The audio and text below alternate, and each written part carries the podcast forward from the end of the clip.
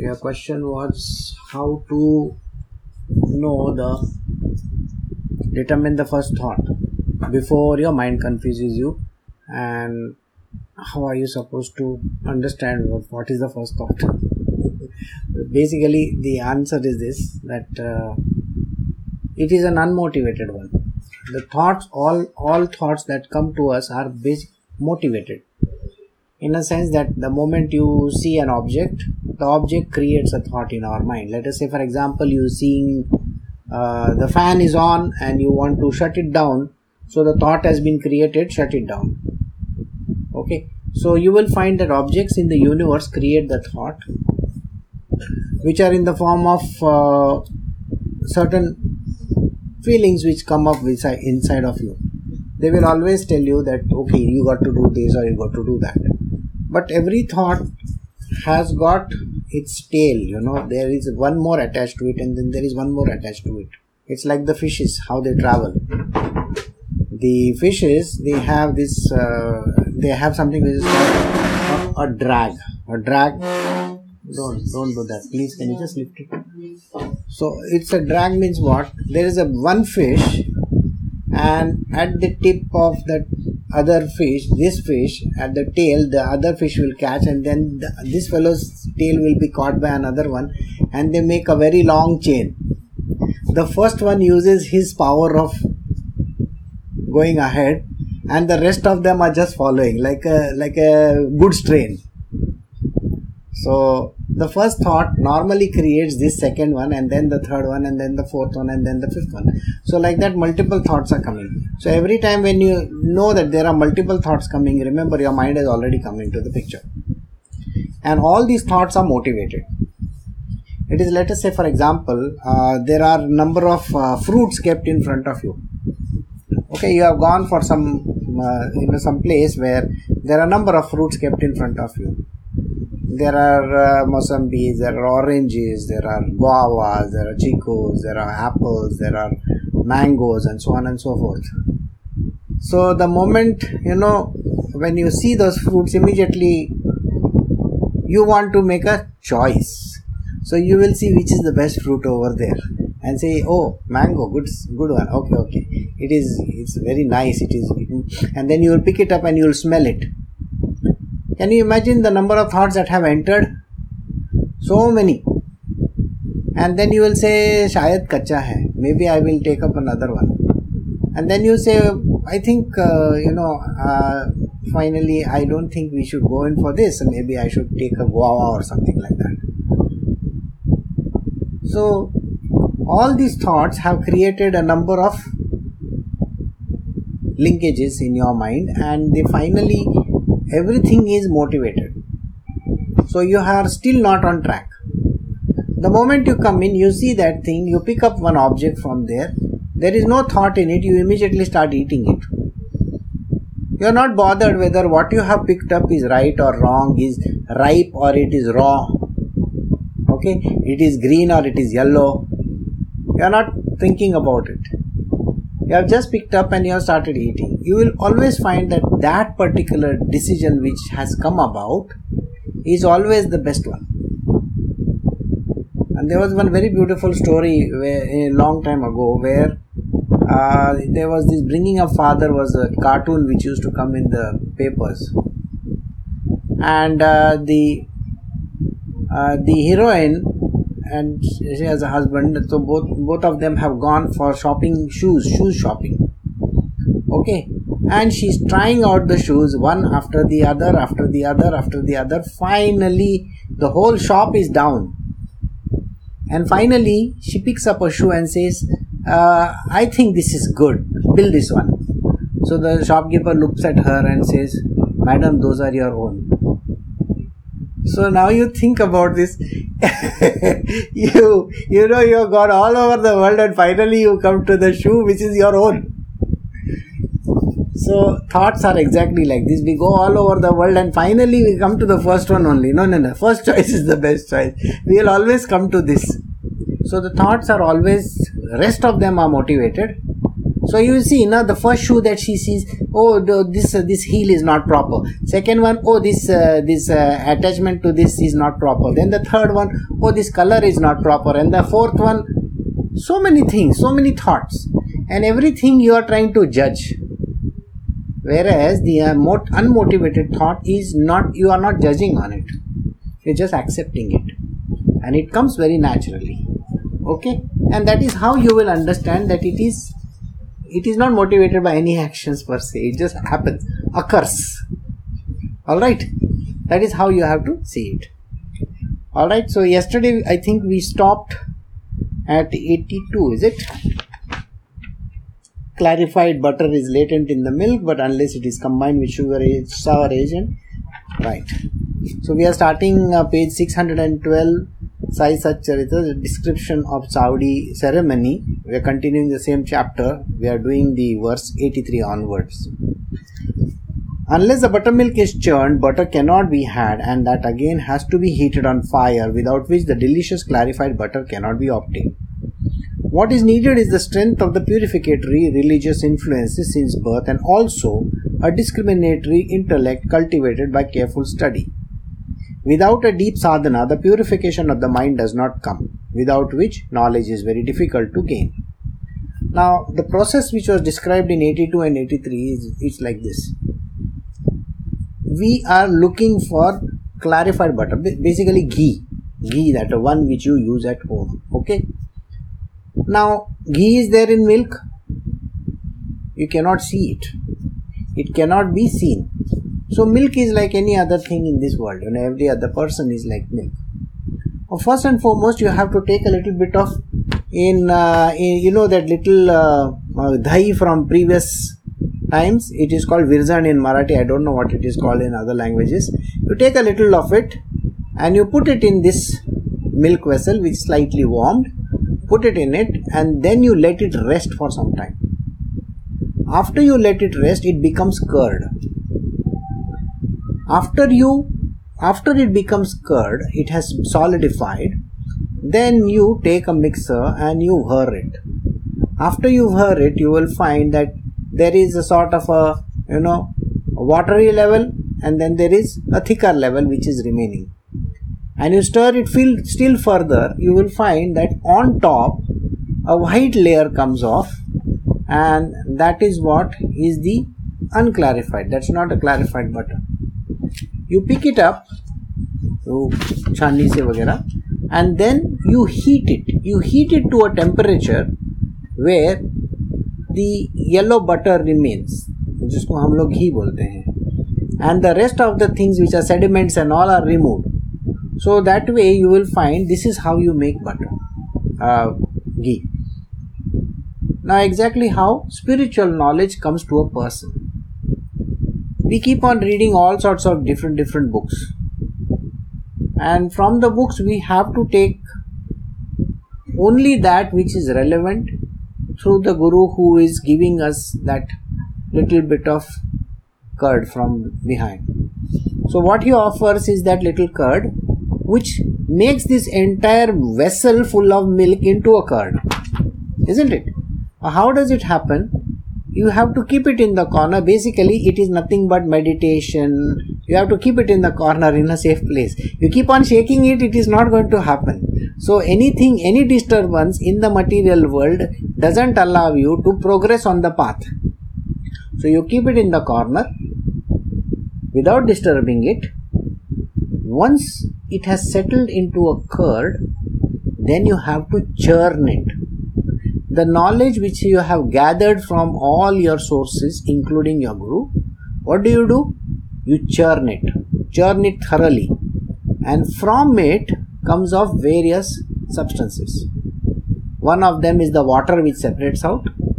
Second one is what we say as uh, uh, को क्या बोलते हो तुम लोग buttermilk which comes out and the third layer which is a thicker layer on top which is floating and this is the unclarified one.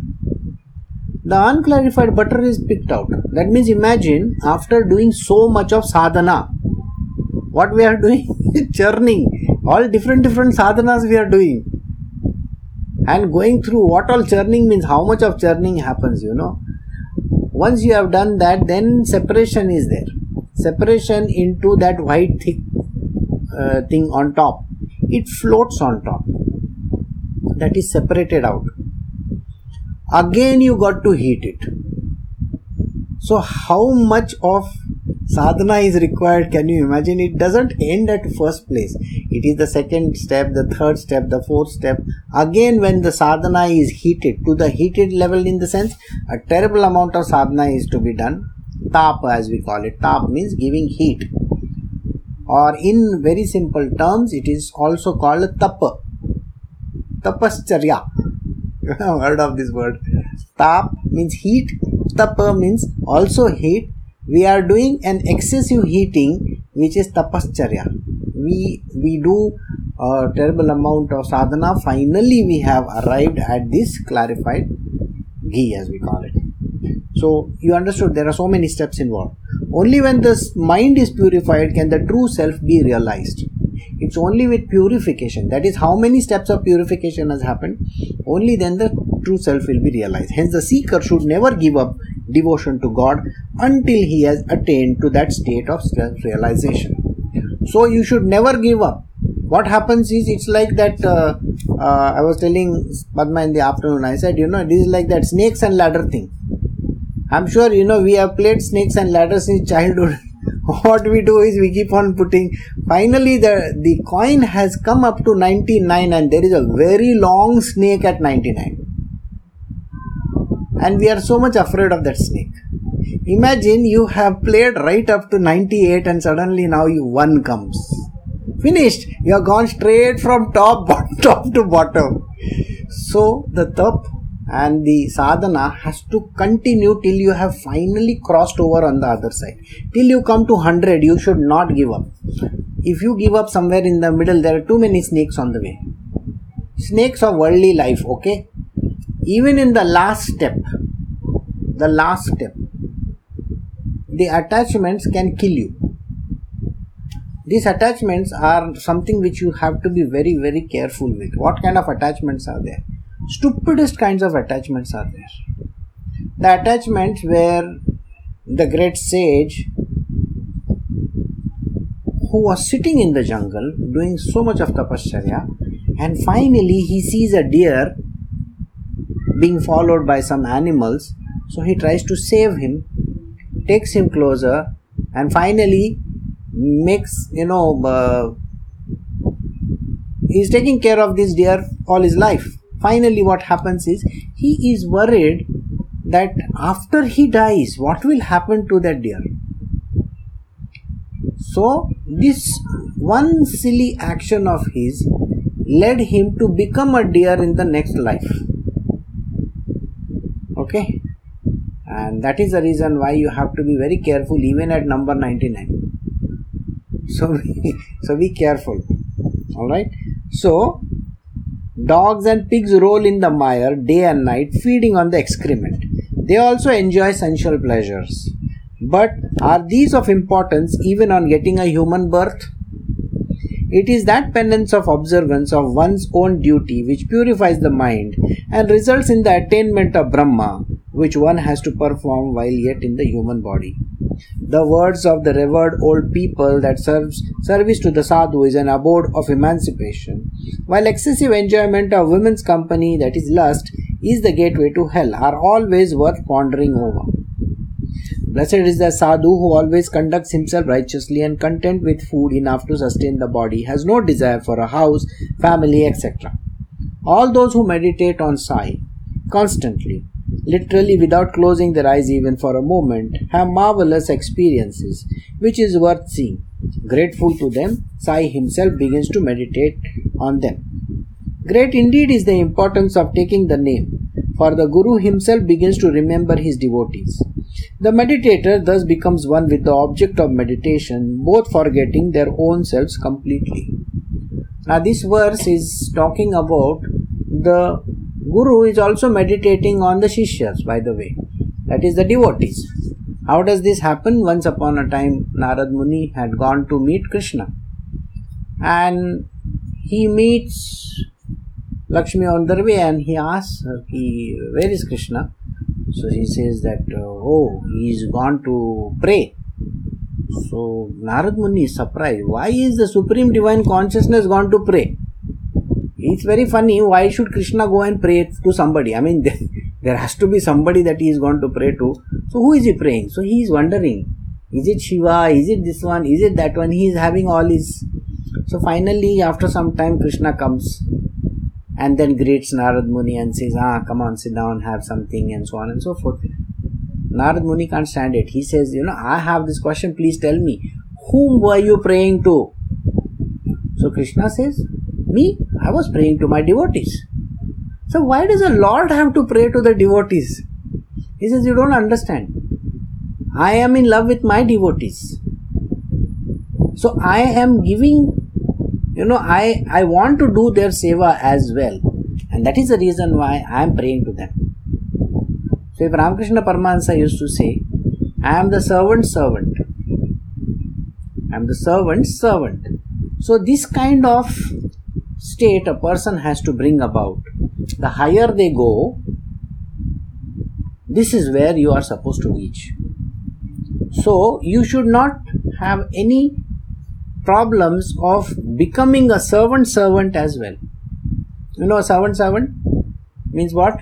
in in your house if there is a servant now you can if you go and serve that servant you will become the servant servant isn't it so that kind of a state where your ahankara is completely destroyed. There is no ahankar left anywhere.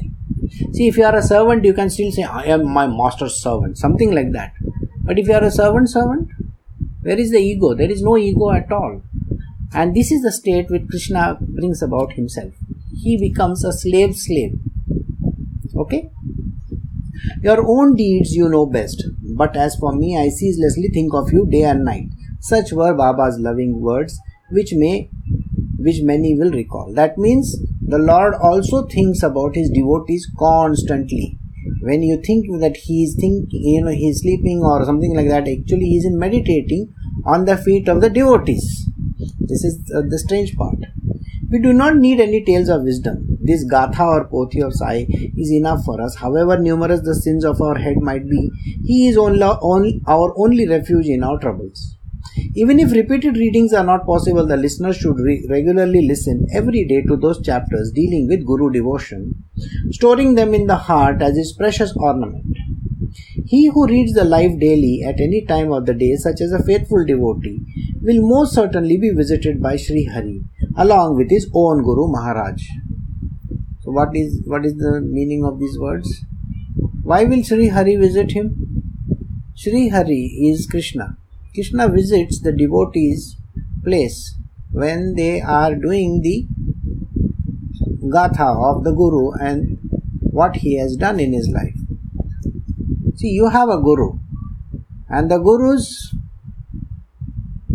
when you are doing a particular uh, like this pothi that we are doing, you will find that Krishna also comes and listens to it. And this is the part which you have to understand. So, Lakshmi, the goddess of wealth, will always dwell in the house of those who will read it without fail, or at least the poverty of those who com- complete it reading in a week will be banished. Do not think that I am saying this, for then your mind will be clouded with doubts. It is I who is himself saying this through my mouth. Hence, give up all your doubts and misgivings. And it is the story of this Sai, who is the mind of the excellence and the giver of the moksha to his devotees, that the listeners should now listen, for his stories wash away the sins of this Kali Yuga. Oh, how can the poor heavenly pleasures hold their against own against such stories of the saints? And who would even glance at them, ignoring the instantly rewarding narration of these inter- interesting tales? Pleasure and pain are states of mind Again, a very important statement. Pleasure and pain are states of mind. The pleasure can become pain and the pain can become pleasure instantly if you want to know that. Just imagine you are you are talking to one of your best friends. It gives you immense pleasure to maybe meet your friend after a very long time. And uh, you all are sitting in a restaurant. And let us say it is a self serve restaurant and there are two three friends and you are meeting your friend after a very long time you are very very happy and you say to him you ask him what are you going to eat and so on and so forth. And finally what you do is you go and you order over there. And suddenly if you come you will find that your friend is discussing some of your very secret issues with other people over there. What happens to you? You immediately have a feeling of oh my god this person is betraying me. How can you talk like this? So immediately what has happened? Happiness has become sadness so from one end to the other the swinging can happen very fast. There is no way in which you can understand. What is giving you pleasure can suddenly turn into pain and what is giving you pain can turn into pleasure. And this swing is so very fast you cannot even imagine. And where does this happen? The object is not responsible for it. Remember this. The object is an object is an object. Okay let us uh, this is an important statement so i will just try to explain to you let us say for example now we are taking the same story. Now this friend is talking like this.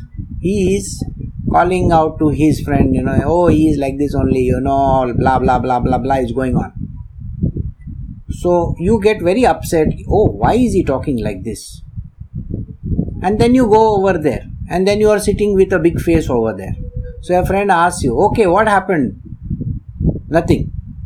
Tell me, tell me what happened. No, nothing happened. Oh, you are meeting me after such a long time and yet you are not telling me. And you have gone into a huff. So your friend says immediately, See, I told you, na, he always is like this. He always is very touchy about issues. Something which has never left even today. What is he talking about? You can try your level best to change anybody in this world. But the inherent qualities of that person never changes. Never. Never. Suppose the person now think about it like this. Can the quality of a pig change? No. Same way can a tiger become a vegetarian? No remember he is those are the inherent qualities so every human being has inherent qualities which never changes so, why are you expecting your friend not to say something bad about you? That is his habit, isn't it? You have forgotten that is his habit. He likes to talk back. But when you were earlier with him, the same thing you used to black backslap him. Hi, how are yeah, aisa hi hai. Were you not happy with that same nature of that person? And what is it that has made a difference today? see what happens is many years ago when when you are just about to get married at that time you let go every bad habit the other person has that means the husband will let go of all the bad habits the wife has the, the wife will let go of wife means a girlfriend a boyfriend they are there before marriage and they let go of this but once you get married then everything comes under a scanner okay now Oh, you have this horrible nature of yours. You see, you can't keep things in place. But, boss, you came to my hostel room. Was anything in place or what? My hostel room was strewn all over the place with all my yesterdays, day before yesterday's, all the dates clothes were lying all over the place. At that time, you never pointed it out. So, what is it that has made a difference today? The thing that has made a difference is we are not tolerant anymore. We stop tolerating people. Okay? So the habit is actually not changed. What has happened is that person is like that only. Can you change that person? No. You can't. This person cannot be changed. But what has happened is these habits which you are accepted earlier are now creating pain for us. That means remember the object is not at all doing anything, whereas what has happened is in the mind alone. Your mind has started creating scenery. Then what will happen? This is our house. Can you not keep your things in place? Oh, That was your hostel. So you could throw about things. So you have to become responsible according to each of them. Responsibility is a part of acceptance, isn't it? But we don't accept a lot of things. And that is where the problem starts. You know, the rift starts coming very deeper because we think that the other person doesn't understand, the other person thinks you don't understand. And then you don't understand, I don't understand. This one doesn't understand. It is just going on and on for no rhyme or reason. It is just, and there is too much of hot air going around. So remember this. The, the sentence is very, very important. It is where is that sentence gone? Which line is that? Where, where we're doing? Mm, pleasure and pain are states of mind. The pleasure and the pain are actually states of mind. If you are able to control the states of mind you will become very tolerant. You will know that that person has a habit like that. Can you help it? No. So you become more tolerant. Got it? If somebody has now, uh, once I met uh, an autistic child who had come. Now, can you change the habit of that autistic child? He sits in one place and he makes so much of a mess. Are the parents not tolerant to the child? They are very, very tolerant the son keeps on throwing things here and there, keeps on shaking, does all sorts of things. So, are you not to- becoming tolerant? So, tolerance is there in every human being. Remember this. We are tolerant towards the people whom we love. We are intolerant towards the people whom we think they need to change. So, who needs to change actually? Not the other person, please you need to change. It is your mind. So first understand this. Pleasure and pain are the states of your own mind. Don't bother about other people. Don't try to change anybody. Nobody is going to change. Remember this. A pig is going to remain a pig. A snake is going to remain a snake. A donkey is going to remain a donkey. So don't try to change other people. Change yourself. Change your outlook. Try to become tolerant or let it go yeah, anyway you are not able to change the other person no? I'm not saying give up. What i'm trying to say over here is try to understand that person's nature and give that person the methodology of working through that nature of his. Suppose somebody knows to paint. Okay? Like to paint all all over the walls. You have children in the house. They will paint all over the walls. Wouldn't you like to give that child a piece of paper and beautiful you know colors and all that and say draw on this. Tomorrow that child may turn out into a very big painter. How do you know? So are you not channelizing that energies? So this is what i meant. You can channelize the same energy. Instead of going waste you can channelize it. So knowing that person's inherent nature you need to channelize the energy of that person don't try to push that person in a corner trying to change there is a difference what the way how guru does it and the way how it is done in the material world. What i told you is entirely left to the material world. The guru hangs you upside down by the way. And removes your outer clothing also. Means he is changing you inside out. That is the way the Guru functions. So don't try to emulate him. You can't do that. That's a difficult part.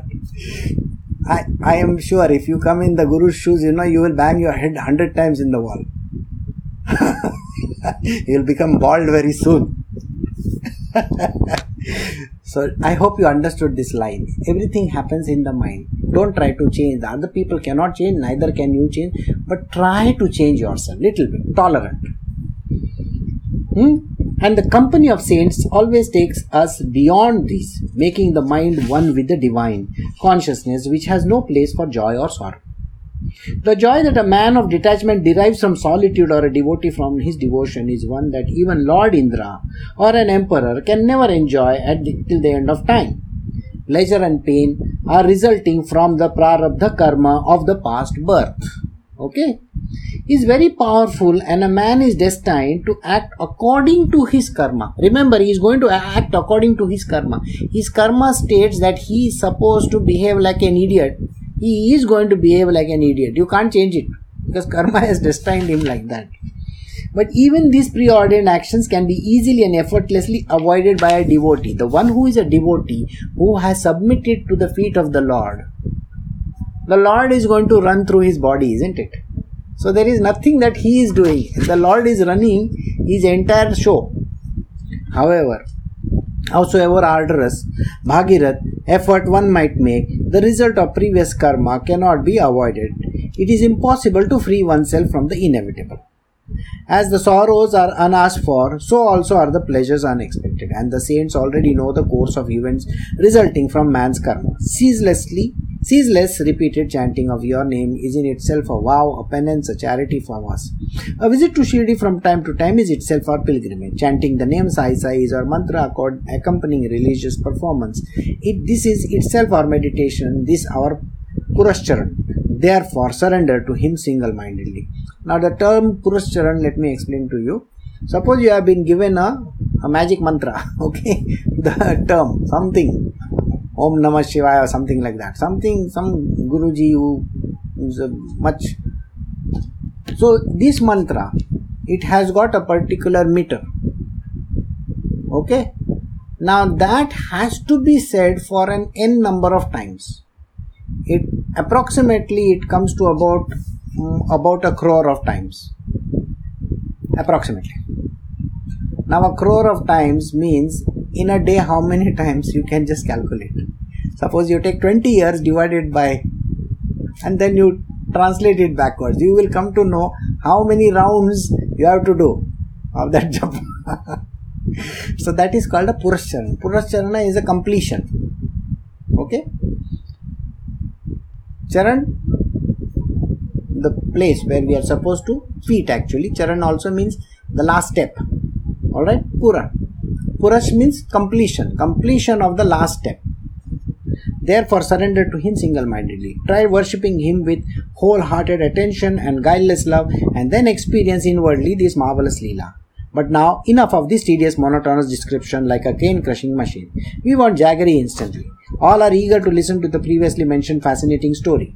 Knowing well this feeling of the audience, I shall now curtail the expanse of the story to retain their interest and attention in the wonderful tale that I shall now narrate. I, a poor dull witted creature, did not even have the skill of composing verses. What I write is only what Sai gets written from me, holding my pen in my own hand. Had not Sai given me this intelligence, who was I to write his story? He is himself the narrator of his own story and he is also getting it written. But now let us continue with the story about the Chavdi, Handi, and the Prasad, which I have promised to tell. Listen carefully to the narration. Any other stories that come to mind in connection with it will also be narrated. Listen to them attentively. Blessed is the marvel of Sai's story. Blessed, blessed is their impact on hearing them. By contemplating on them, our inborn good qualities manifest themselves and our righteous feelings swell at Sai's feet. Now, let us first give the Chavdi's description and sketch a general outline of the ceremonious proceedings. Every other day, Baba regularly slept in the Chavdi. One night, he slept in the mosque and the second in the Chavdi. Such was Baba's regular routine till his Samadhi. Later on, in December 10, 1909, Baba's worship, bhajan, and puja started in the Chavdi. It is this ceremony in the Chavdi that we shall now describe to the best of your ability, and by Sai's grace, which will provide the inspiration, it will be seen to a proper conclusion. When it was the night for the Chavdi, the bhajan party would come to the mosque and then the bhajan used to be in progress from the afternoon itself in the Sabha Mandap. In the rear would be the beautiful sparkling chariot with the Tulsi Vrindavan on its right. Baba would be seated in front, while in the middle would be the devotee singers of bhajans. These devotees, both ladies and gentlemen, with a fondness for Hari Bhajan, would promptly come and take their places in the Sabha Mandap. Some would take up the tal in hand, the others the chiplis. Some others would keep time by clapping, some with tabours, others with tambourines would join, and thus the bhajan would proceed amidst a great tumult of musical sounds. Sai Samarth, with the magnetic powers, would draw to his feet the devotees as a gross iron, and without their being quite aware of it. The torch bearers would then light their torches in the courtyard, where some would busy themselves decorating the palanquin. The staff bearers standing ready for the gate would loudly proclaim glory to Sai. The assembly place would be gaily decorated with leafy boughs and uh, flower garlands, banners flying high in the sky, and a dress up seats. Adorned with ornaments, little children would flaunt their brand new clothes. This is normally the process which is there in most of the ashrams in the world. What happens is during the evening time there is a time for bhajan, kirtan, and all those, but we take the name of the Lord. And there is a loud music and then there might be a small satsang at the end of it, or maybe in the middle of it. And then everybody comes and sings on their own. What they do is everybody participates in it. There is nobody, one particular person who can take charge of it. Everybody comes and does that. Even in Baba's uh, times, this was the very uh, norm which was happening. Even during the times of uh, Tukaram and every other sage that happened in this world, even Mirabai, Mirabai would have a very long bhajans and kirtans going on. This is just to take the name of the Lord. It is very, very important. Rows and rows of shining lights would light up the area surrounding the mosque, and Shamkarna, the fine horse, would be standing all ready at the gate, de- decorated heavily. Suddenly, Tatya Patil would arrive along with other people and come and sit near Baba, ready to accompany him. Although Baba was ready to leave, he would keep sitting where he was, waiting for Tatya till he came. Only when Tatya Patil put his hand under Baba's armpit to help him up would Baba be ready, really ready to go from here to Chavdi. Tatya would call Baba Mama, that is uncle. Such was their mutual affection, and there was no parallel in the feeling of affinity between them. The usual kafni covering the body with the baton tucked with his armpit and carrying with him the clay pipe with tobacco and a piece of cloth flung over the shoulders. When Baba was thus ready, Tatya would cover him with a beautiful jari bordered shela, arranging it properly on his head. At the foot of the wall behind a bundle of faggots would be lying, the tip of which Baba would slightly push back to the moment with big toe on the right foot. At once he would put out the flame there with his right hand and then would he set out of the Chavdi. As Sai was about to get set out, the musical instruments would begin to play and torches and fireworks of various kinds would at once be lighted on all four sides. Some blew horns or different shapes and sizes, some rounded, some bow shaped, other blew trumpets, some would keep time by striking the metal plates with sticks and others or cymbals, and, and the number of those who clapped their hands would be limitless. With the loving devotion, men and women walked in rows to the thronging and the clanging of the veena and the drums to the loud proclamation of Sainam and the singing of bhajans those who are staying in Bangalore, they have they have these various temples of Sai Baba across the place. Suppose you go to the mm, different, you know, JP Nagar and all those places, there are very beautiful temples. If you go over there in the evenings on Thursday, you will find this entire ceremony is happening. They do the uh, the they take out the uh, their photograph and they take it to the Chavdi. There is another place called Chavdi nearby uh, near Banashankari also there is. There is another place near uh, BTM layout. So if you ever go to these temples during a Thursday, you will find this entire ceremony being performed over there as well. So in most of the Baba's temples across the world, they do this. Some walked in the procession, carefully balancing the banners, while others flaunted banners with pictures in the eagle of them, and thus they would proceed dancing and singing bhajans merrily. The procession would set out amidst great rejoicing with flying banners, the loud beating of the drums and the metal plates, sounding of the horns, the noisy quavering and the dancing of the horses, as the loud proclamation of glory to Baba sounded in the air. in such tumult and noise of the musical instruments, Baba would set out from the mosque as he approached the step. The staff bearers would loudly proclaim Baba's name, to the accompaniment of tals, tambourines, and drums. Some played the veena, some kept time with chiplis, while the devotees sang bhajan with a sincere love and devotion. As some devotees walked happily carrying flags and banners, others walked on either side of Baba holding a savri over his head and fanning him. Some walked ahead spreading out sheets, some single and some double folded, on which Baba walked, while others held in their hands and yet others held the savri and waved fans. While Tatya Sahib held Baba's left hand, Mahalsapati held the right, Bapu Sahib Jog held the large and the lofty umbrellas over the head, and so proceeded Baba to the Chavdi. In front walked the fine copper colored, heavily ornamented halls named Shamakarna, the bells of the feet jangling as they walked. The staff bearers walking in front loudly proclaimed the Baba's name from time to time. Some carried the large umbrella on the head, as others held the savri. The musical instruments resounded, the devotees held Baba time and again, and as the devotees walked on, even the staff bearers joining in with loud proclamations to Baba with loving devotion. And as they repeatedly hailed Baba, there was also proclamations of Harinam from time to time, from the thronging, throng of devotees who walked keeping time to the beat of the drum, cymbals, etc.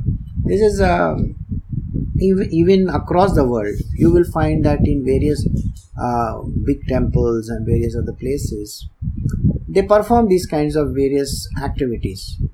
If you ever go to Bengal or any of the places where they celebrate uh, the Durga Puja, the whole day goes in that. The last three days, it's really a wonderful scene. You go from, they call it pandals, pandal. you go from one pandal to another, to another, to another. and there is activity right from the morning to night. In the same way, if you go to uh, most of these places across the world, like uh, when I was in Cusco or in Peru, uh, Lima, the procession was going on for hours and hours. They were carrying the statue of the Virgin Mary across the entire streets. The streets were blocked. There were thousands and thousands of people on the road. And this is a very beautiful thing that happens. If we go to the distant places like Indonesia and other places in the world also, there are very huge processions, there are very beautiful activities that happen. Like the season of Baisakhi, Vaishak as we call it, is a very big uh, festival even in Bali. There is a Vaisakhi temple over there, Ma Vaisakhi as we call it, and they have various ceremonies over there. Uh, if you go to my page, you will find there are lots of beautiful pictures that are put up. Very beautiful uh, ceremonies being conducted, massive ceremonies. So you will find that even in Shirdi also these kind of ceremonies happen. Anytime if you get a chance to go to Shirdi, you can stay over there for uh, maybe during the Thursday, go there on a Wednesday evening and leave on Friday. You will find this such a beautiful procession and things like that happening. As the procession approached the place of assembly, the bhajan singers in front who had been shouting Baba's name gleefully would now halt. Then, as the tals, the tambourines, and the drums all struck together and the musical strains of the bhajan sung so lovingly, swelled into a tumultuous sound of music, the proclamation of Sainam capped it all. Alongside walked men and women, all steeped in the spirit of joy and love the bhajans generated and produced Sainam loudly, which seemed to fill in the air. As the sky above resounded with the music, the heart of the spectators swelled with joy. Such was the glorious spectacle, procession of the Chavdi, which was worth watching. Its beauty, its splendor had no comparison. The radiance emanating from Sai's countenance as he stood in front of the Chavdi was like a brilliant glow of red hot gold, a glow that overspreads the sky at dawn and in the evening. The radiance of his face at that time was like the brilliance of the rising sun or like that of the pure fountain of life. Who will ever forego such a gain? Oh, blessed indeed was the darshan at that time of that red glowing face as he stood facing the north with single minded concentration, as if beckoning to someone. Amid the twanging and the clanging of musical instruments, Maharaj, his heart full of joy, would move the right hand up and down repeatedly. With a silver tray full of flowers in the hand, Dikshit, the most excellent devotee, would then shower the flowers all over him again and again. And Kaka Sahib would thus keep on showering roses mixed with gulal in his hand all the time with loving devotion. And as he showered the gulal covered rosebuds, the tambourine, tals, and the drums would strike in unison with one great tumultuous sound. The villagers and Baba's devotees came lovingly to take the darshan. At such time, Baba's face would be reflecting a reddish glow, quite marvelous and very beautiful. Seeing the play of the radiance of the face, the eyes of the beholder would open wide in awe and wonder. Their loving hearts would feel a very new eagerness, as if the sorrow of their worldly life had vanished. Oh, how marvelous, how wonderful was this divine radiance, as lustrous as the rising sun. In front of the drums would beat loud and for long, and for an hour and a half or three quarters, Baba would stand in that one spot facing the north and moving his right hand up and down constantly. Baba's glowing complexion was like a golden yellow in the innermost core of the ketki flower, and with a slightly reddish glow in it, the beauty of which the tongue is just not described. Eyes alone could relish it, and once Mahalsapati was seized with a frenzy and began dancing, one just marveled at Baba's unbroken concentration in the face of it. Mahalsapati would stand at the right holding the end of Baba's kafni in the hand To Baba's left would walk Tatya Kote holding a lantern in the hand. Oh, how wonderful were all these festivities, this glorification too of love and devotion. To see it marvel all the great and the wealthy flock together. Baba's beautiful face with the reddish fair complexion and radiance all on its own was beyond description, and the eyes of the beholders would be filled with an inner bliss joy as they gazed upon him. Throngs of devotees watched slowly on either side, overcome with a boundless loving devotion and a blissful joy which overpowered their hearts. Now, in the days to come, no one will ever be able to see with their own eyes such a glorious celebration. Gone are those days, gone forever that time. Memories are the only solace for the mind now. Even in Vrindavan, if you are ever there in Vrindavan, you will find these kind of activities are going on on a continuous basis. There are various uh, small, small clumps of trees out there, which are basically there is a place called a Nidhivan. Nidhivan is a place where Krishna used to dance on Sharad Purnima's day with his devotees, that is the gopis. And uh, what used to happen was the whole place was surrounded by them it was it was a place which was filled with small bushes of tulsi tulsi leaves tulsi you know. And uh, the whole place was surrounded by those people and they were dancing away to glory. Today that place is closed after the evening hours because nobody can enter that place. It is said that. It is believed that krishna and his gopis still dance over there in the middle of the night. Those who have tried to sneak inside that place and stay over there were never found alive the next day. Now we don't know why this happens, but this is what is mentioned over there. The day I was, I landed myself in in Vrindavan. Exactly at the time, the high the high point of Sharad Purnima, I was standing bang in the place where he would meet for the first time on that particular day. And the picture of the moon which is there in one of my facebook pages is that sharad purnima's moon right on top of my head at that point in time. So you will find these small small pictures in my page which you can see. So these activities are very very important. If you see these activities so during this navratri festival also there is the big Dandiya Ras and all that. I'm, I'm sure you must have heard that uh, in Mumbai and Gujarat and all those places, people do a sort of a very big activities out there. Even in Bangalore also, I think they must be doing. So, what was that? That is joyfulness. People bring their joy out. They do the celebration. They do the dance. If you have ever gone to, like even the Satya Sai Baba's temple used to be there or uh, all these other sages in India who are there. I can't call these people sages, but whatever the case might be. They also had these various beautiful people dancing and singing and satsangs and joyous activities going on. That brings about the fervor in the person for this kind of spiritual work. Okay, oneness is there. So, in this way, amid ceaseless melodious strains from the various musical instruments and loud proclamation of glory to Sai, Baba was led to the seat in the Chowdi and offered puja with all the sacred rites and rituals. A white awning would be tied, chandeliers, lamps would be hung, and the bri- beauty and the brilliance of those lights would be redoubled by being reflected in the mirrors that were set up in different places. Such was the sparkle and the glitter of that spectacle. All the devotees gathered together and they went to the Chowdi. It was Tatyaba who would get Baba's seat ready and then led him on to holding his hand. And when the most excellent seat was ready with a loud snuff bolts, bolster in the back to recline on, and once Baba was seated on it, they would put on him the long outer garments. They would dress him up in fine rich clothes and with joyous hearts offer him puja with great devotion. Loudly they would sing arti and offer him garlands and bouquets. Sandalwood paste would be applied first, followed by fragrant perfumes, then rubbed on his hand. Fine clothes and ornaments would be put on him, ending with the putting on the crown on his head. Sometimes a gold crown, sometimes a fine, rich, gem-studded turban with a plume would be put on, while the throat would be adorned with diamonds and rubies. Necklaces of pure white pearls would round the neck would then follow. Unique was the beauty of the beautiful dress that sparkled in the lights of the lamp. Fragrant musk would be used to draw the black vertical lines on his forehead, with a black round mark like the Vaishnavites add to it in the middle. If that rich, heavy purple robe on its intricate jari work in gold happened to slip from his shoulders, it was safely, delicately held in place from either side and quite unnoticed by anybody. Uh, most of the time, you will find that Baba used to keep these things hardly on for a few seconds. Somebody kept mm, you know one crown on his head he would just after a few seconds he would just push it away. Who are who are what is exactly happening over there? All the devotees what they would do is they would bring their ornaments and gold stuff and this and that and they would touch the body of Sai Baba.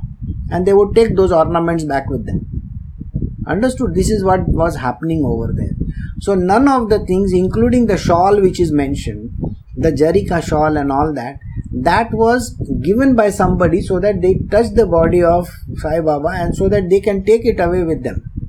The idea was that. so everybody has their personal reasons for doing those things. So, but Baba was just being very, you know, kind to all these people and putting on all those things. The crown of the turban had similarly to be held in place carefully and softly from the back of the devotee who took turns. And though their greatest worry and fear was it that as much as it touched his head, he would at once throw it away, yet their eager, loving desire for him to wear it was equally strong. You will find this is what he used to do. And could Sai, who was intuitive knowledge of everything, not have known the secret of theirs? But seeing their love and eagerness, he would ho- knowingly hold the silence. What adornment would a gold rich, uh, gold threaded rich robe be for the one who is glorified in the self knowledge? What beauty could a crown bestow on one who is adorned by inner peace? And yet they adorned Baba with various ornaments of rare beauty and put a mark of saffron sandalwood paste on his head. Some put necklace of diamonds and pearls round his neck, some drew a mark on his forehead, and Baba indulged his loving devotees by allowing them little acts of devotion. When all the adornments were completed, and the crown put on his head with pearl necklace shining around the throat, the splendor, the beauty was unsurpassed. Nana Sahib Nimonkar would hold Baba's head at a round white cloth umbrella with frilled borders, which along with the stick to which was fixed, would rotate round and round. Very lovingly, Bapu Sahib would wash his Guru's feet and offer oblations, etc., with great devotion. He would then perform Baba's puja properly. Placing a silver dish in front of Baba, he would place Baba's feet in it and wash them very respectfully. Taking a wati of saffron, he would apply the paste to Baba's hand and put a pan in his closed fist. During the whole process, Baba's face would wear a very pleasant expression. When Baba was seated in the cushion seat, Tatyaba and others would be standing there holding Baba's hand, helping him to be seated. They would be respectfully bowing at his feet. Cleaned and spotless the floor of the Chavdi always was, it was rubbed and scrubbed very hard until it shone like crystal. And there came together all the people, both young and old, who were absorbed in Sai's love. When Baba was thus seated, reclining against the bolster, Sauri fans, etc., were waved on him from either side. Madhavrao would then crush the tobacco and prepare the clay pipe, which he handed over to Tatyaba. First, Tatyaba would puff at it. When the flame came from the tobacco, Tatyaba would give it to Baba, and after the first puff, Baba would pass it on to Mahalsapati. Till then, the pipe was finished. It made the rounds from one to the other, another with Mahalsapati, Shama, Shama and Tatya. Blessed indeed was the pipe, inanimate though it was, how great was his good fortune. Even we, the living beings, can never equal the true, sincere service it rendered. Most arduous was his penance. In his infancy, it has been trampled upon and crushed under feet as clay. Then, bearing the severe heat, it survived the searing heat of the kiln while being baked. With a rare good fortune, it was sanctified by Baba's touch only to bear again the ordeal of scorching heat of the dhuni. After being given a coating of red chalk dust, it was honored by the kiss of Baba's lips. Then they would then apply it to both hands a paste of camphor, sandalwood, and saffron. Put flower garlands round his neck. Give him a bouquet of flowers to smell. He of the ever smiling countenance who looked upon with all great love and compassion, what fascination would he have for such bedecking? It was only to honor the wishes of the devotees that he bore it on. He who had the priceless uh, ornament of devotion and was bedecked by peace. Of what value were the material ornaments or gems and necklaces to him? He who was the very image of renunciation. Why all the necklaces of emerald to him? But when offered by the devotees, he would wear them around his neck to satisfy the devotees' fond desire for festivities. Beautiful necklaces of gold and emeralds and pearls in 8 or 16 strands, marvelously intermingling with lotus flowers, adorned his neck. Garlands of tulsi and fragrant jasmine lay around his neck, reaching down to the feet, and around the neck sparkled pearl ornaments of rare brilliance, and a necklace of emeralds with shining uh, gold lockets lay on the breast, while a black round mark on his forehead enhanced the beauty of the whole personality. How could he be called fakir? Indeed, he looked more like a great powerful Vaishnava. The, the umbrella rotated, the fans waved to and fro over his head, which was adorned with gold bordered shela. As the auspicious music played in the background, it was usually Joe, who would perform the arti with five lights burning brightly, which would be waved around Baba. After the articles, after the puja was performed with the customary five puja articles, he would carefully pick up the large showy pancharati with the light and camphor and wave it around Baba. The arti began over and one by one, all the devotees would prostrate before Baba in obeisance and go to their respective homes. After offering Baba the tobacco filled clay pipe, perfume, and rose water, and taking his permission as Tatyaba prepared to leave for home, Baba would say to him, Look after me. Go, but inquire after me from time to time during the night. All right, Tatyaji would assure him, and leaving the Chavdi, turn homewards. In this way, when all the people had gone, Baba would open up a bundle with his own hands and spread out layer upon layer of folded dhotis, thus making it up his bed with his own hands. About 60 to 70, uh, 60 to 65 such snow white sheets would be laid one upon the other, and then Baba would lay himself down upon them. Thus, the story of the Chavdi has been narrated so far just as it took place. Now, the remaining story will be related in the next chapter. May the listeners forgive me. So uh, unfathomable is the great greatness of this sai that though I say I will be brief, no limit can be set and it keeps on growing. Now, the story of sai is Handi, and whatever remains from the other stories will be narrated in the following chapter. Please give your wholehearted attention. Ceaseless chanting of the Guru's name is to the Hemad, the only real material and spiritual, bowing his head at Guru's feet. He has a sense of fulfillment, for it is only at his feet that the four highest goal of human life can be achieved. Will be to all. Here ends the 37th chapter of Sri Sai Samarth Satcharit, called the description of Chavdi ceremony, as inspired, inspired by the saints and the virtuous, and composed by the devotee Hemad Pant. So we have finished this chapter 37. The next time we will do the description of Handi. So, if you have any questions, you can ask me.